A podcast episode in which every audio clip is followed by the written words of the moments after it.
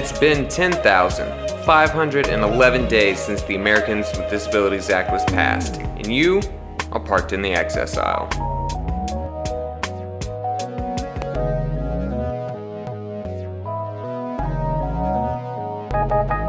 All right, welcome to the access aisle. Today I've got two guests with me to talk about some of the transportation related issues facing South Carolinians with disabilities. Joining me are my good friends Corrine Reed from the South Carolina Livable Communities Alliance and Justin Williams, a Columbia resident with a visual disability and expertise in navigating the ins and outs of accessible transportation. So let's just dive right in. Justin, can you tell us a little bit about how your disability affects you getting around in Columbia? I have a visual disability, so my disability impacts my uh, transportation and getting around in that I cannot drive a car like every anyone else can who can you know who can see. So I have to depend on other modes and means of transportation in order to go from point A to point B. Anything from walking to catching an Uber to I've been on the bus, I've taken paratransit and still do use DART from time to time. I Lyft cabs and I have gotten rides from people. Uh, You mentioned paratransit. Can you tell us a little bit about what paratransit is for those that may not know? So basically, what happens is they come and pick you up, you get on, you pay, and someone drives you to your stop. And it's a shared ride, so you don't know exactly when you're going to get there. So if I might get picked up at 11 in the morning and I might not get someplace till 12, 12 o'clock, or I might get there very quickly. They might drive me straight there and I might get there at 11, 10 or 11:15 or whatever. So you can go straight there, but you don't really know. So if the your stop is normally say 10 minutes away, you might go straight there, or it might take you 30 to 40 minutes to get there. You don't you don't you know so it's a shared system, so you really can't plan anything. So if I were to go home in the evenings with Dart, I can't plan anything really until I get there. People would I've had people ask me when are you going to get home. Well, I'm not sure. Well, can you estimate? Not really. Not so that it matters.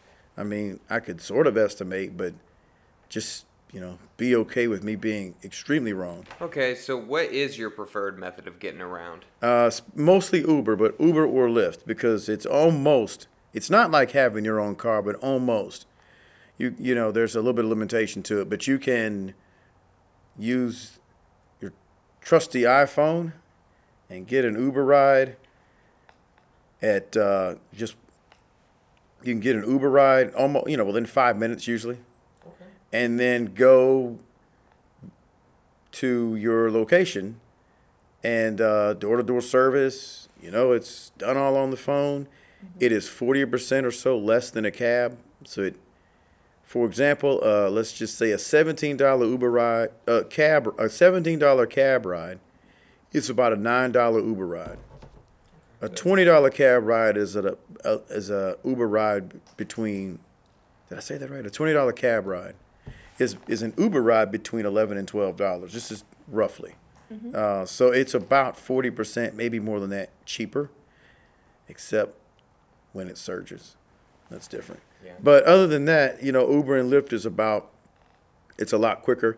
Now you you're gonna have some trouble if you're gonna really, if you got a big grocery shopping. Yeah. There's the thing about Uber and Lyft is you don't know whose car you're getting into. So they're usually fairly clean and, you know, usually got most, you know, usually pretty neat or whatever. But you really don't know. Sometimes I got stuff in the front seat. You don't, if you were to have eight or nine bags of groceries, for me, that wouldn't be ideal because you wouldn't want to be leaving. You, if you accidentally leave anything in the car, it's $15 for them to come back. And, uh, and you don't know if you have enough room to put all that stuff in there. So you, so it it's it would be a little bit less than ideal. I would try it though. Like if if I could, you know, I, that would be the only thing that I can think of that's that's sort of a minus.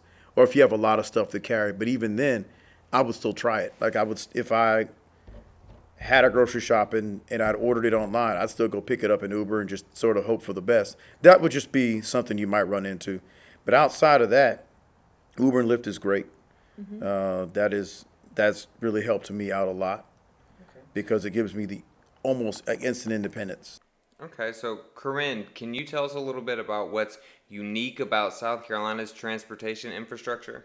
So, South Carolina's transportation um, setup. So, we are the fourth largest state owner of roads in the country. About 70% of our roads are state owned if you count it based on lane miles. So, for example, a five lane road that's a mile, that counts as more lane miles than a two lane road that's the same length, if that makes sense.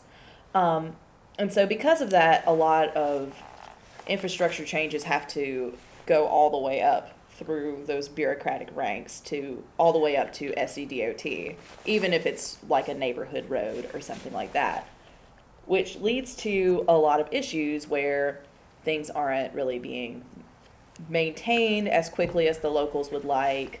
Also, um, as far as getting sidewalks and lights and, and or bike lanes, crosswalks, those things can be especially challenging for people for people to make happen in their communities.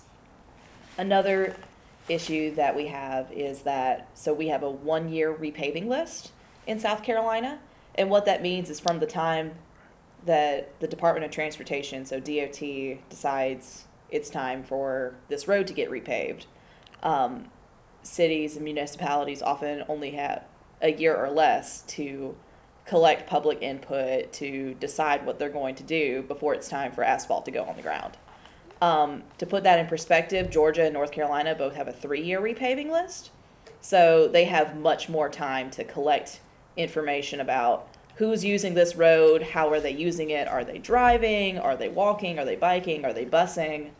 Um, and so that that's another another barrier that we experience. Um, what we are also seeing is that oftentimes people just don't have sidewalks or other just basic accommodations in their communities.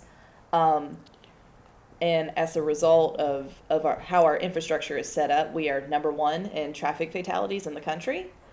Um, and about 15% of those are bicyclists and pedestrians. So, what we're wanting to do is really, with the SC Livable Communities Alliance, we're wanting to, to change that through what we're calling a complete streets policy. So, the streets will be complete if they don't just accommodate those who can drive, but also everyone else who's using the road too. Okay, so um, piggybacking off of that, Justin, what has your experience been as a pedestrian trying to navigate South Carolina's roads? Uh, well, for me, just I use I've walked all over downtown, you know, so it's Downtown Columbia? downtown Columbia, yes. Sometimes streets break up. You know, sometimes uh, the side there'll be sometimes there's no sidewalk in some some areas of the city. Into even some of the areas that I've been, I, I'm trying to think of the, some of the streets that are just. Sometimes the sidewalks blend into the curve. So you're like, is that a sidewalk or not? You know, so it's kind of like, well, the sidewalk doesn't really begin at the corner. So you end up either walking on the grass and dodging trees, or what I do is step out into the traffic and walk alongside the cars until sometimes I'm in the middle of the, uh, kind of get a straightaway. Then you either you go back onto the sidewalk. Uh, sometimes uh, so that that that can happen. And And I you- don't know how the driving itself has been affected. I know the roads, I feel the roads pretty bumpy when I'm riding along, but I don't know. I'm trying to think if I've had any interactions that it, a lot of it is is the infrastructure, the sidewalks and the streets aren't aren't aren't always like it should be. You want to make sure you also have something to tell you when you're going to walk into the street. Mm-hmm. And you use you can you talk a little bit about your white cane? The white cane is something that it lets the co- people see that you have a visual disability. I use mine pretty much to go everywhere. And I'm feeling for sidewalks. I'm feeling for it's called they call it the bump and adjust method. That's what that's one of the jokes that you hear. But it's you know, you're feeling for sidewalks, you're feeling for changes. Is that grass? You're looking for light poles or trees. Uh, you're looking for just what the different changes of the sidewalk. So when you're going out into a street, sometimes a driveway and a street will feel the same. So you just sort of have to be able to intuit, is that a driveway or a street? You know, um, I know I've had a couple of times where I, not knowing a block, sometimes you don't know the difference between a side street and a driveway. So you just go across that open patch, and if you don't hear any cars going, you just keep moving. And then, um, hey, it was either a str- uh, I've had that happen. It's either a driveway or a street. Usually I can tell, but every now and again you, you can't, you know, because and then um, you get to the corner, you know, you- you're looking for that curb cut, s- you know, or the way the sidewalk kind of turns into the grass. Yeah. And for for the corners, what you're looking for. And then another thing that I wanted to bring up, um, so I don't personally have a physical disability, vision, or, or, or mobility or anything like that. But one thing that I do notice rather frequently, especially in the downtown Columbia shopping district near where I, where I work, um, there's a lot of concern about the lack of what we call pedestrian refuge islands. So if um, so if you have a street and for whatever reason you have to stop in the middle of the street. Um, oftentimes there'll be this kind of raised concrete area where a pedestrian can can kind of stand until they feel comfortable proceeding. Um, at least once a week when i'm driving or i'm walking i see somebody who either they have a cane or they're in a wheelchair and every week at least i see someone who's going across the crosswalk and the light turns green before they're across the street and it's awkward and also terrifying because it's one of those situations where you can see the person going i'm not sure if i should just book it as fast as I possibly can, or if I should just kind of hang out in the middle of the road, and then the cars are confused Yeah. because the people in the cars don't know: do I go? Am I, go- am I going to hit this person? Um, and a lot of so the lack of pedestrian refuge islands, and then also the lights change very quickly. Sometimes these lights change too fast for me.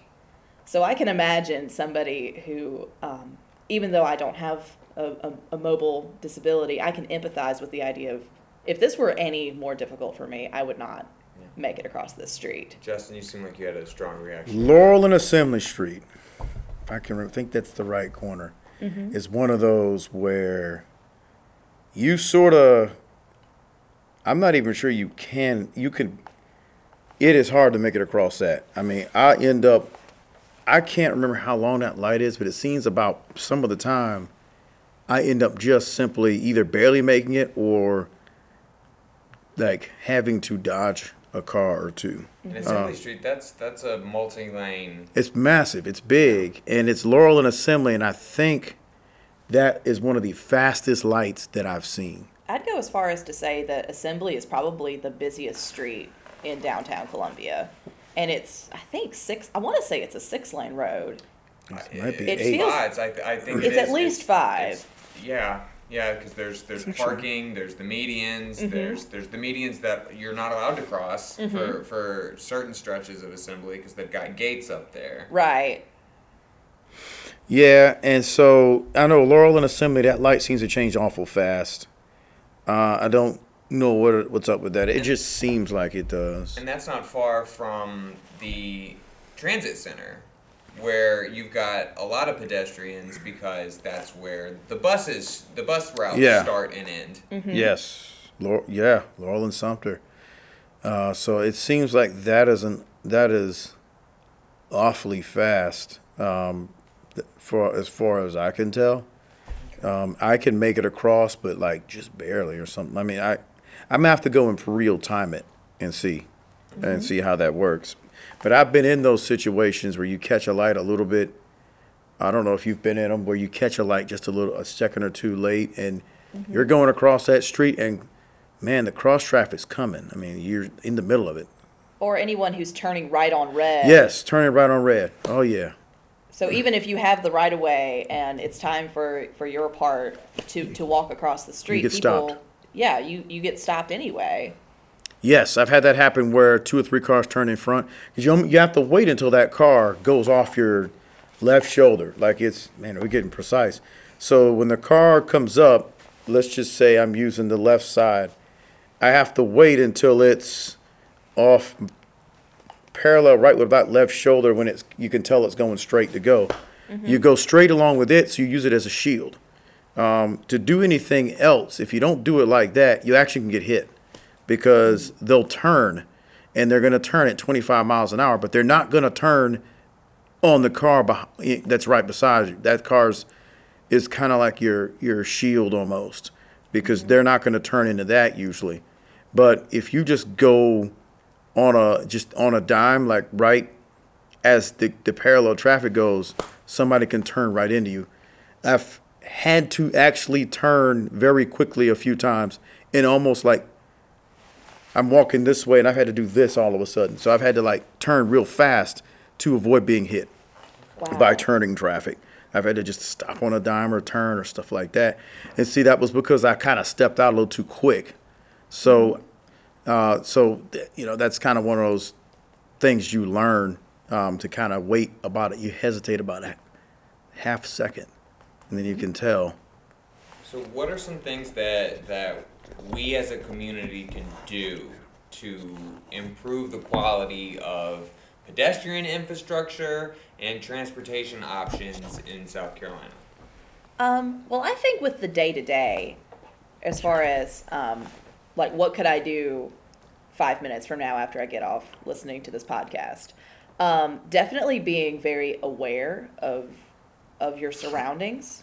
Um, oftentimes, it's really easy to be in a car and just have road rage, where you just you don't really even see the other folks on the road as people anymore. It's that's a Honda Civic that's in my way, or that's a pedestrian that jumped out in front of me. Um, but just really kind of keeping in mind who's around you whenever you're driving and also trying to get out and walk as much as you can.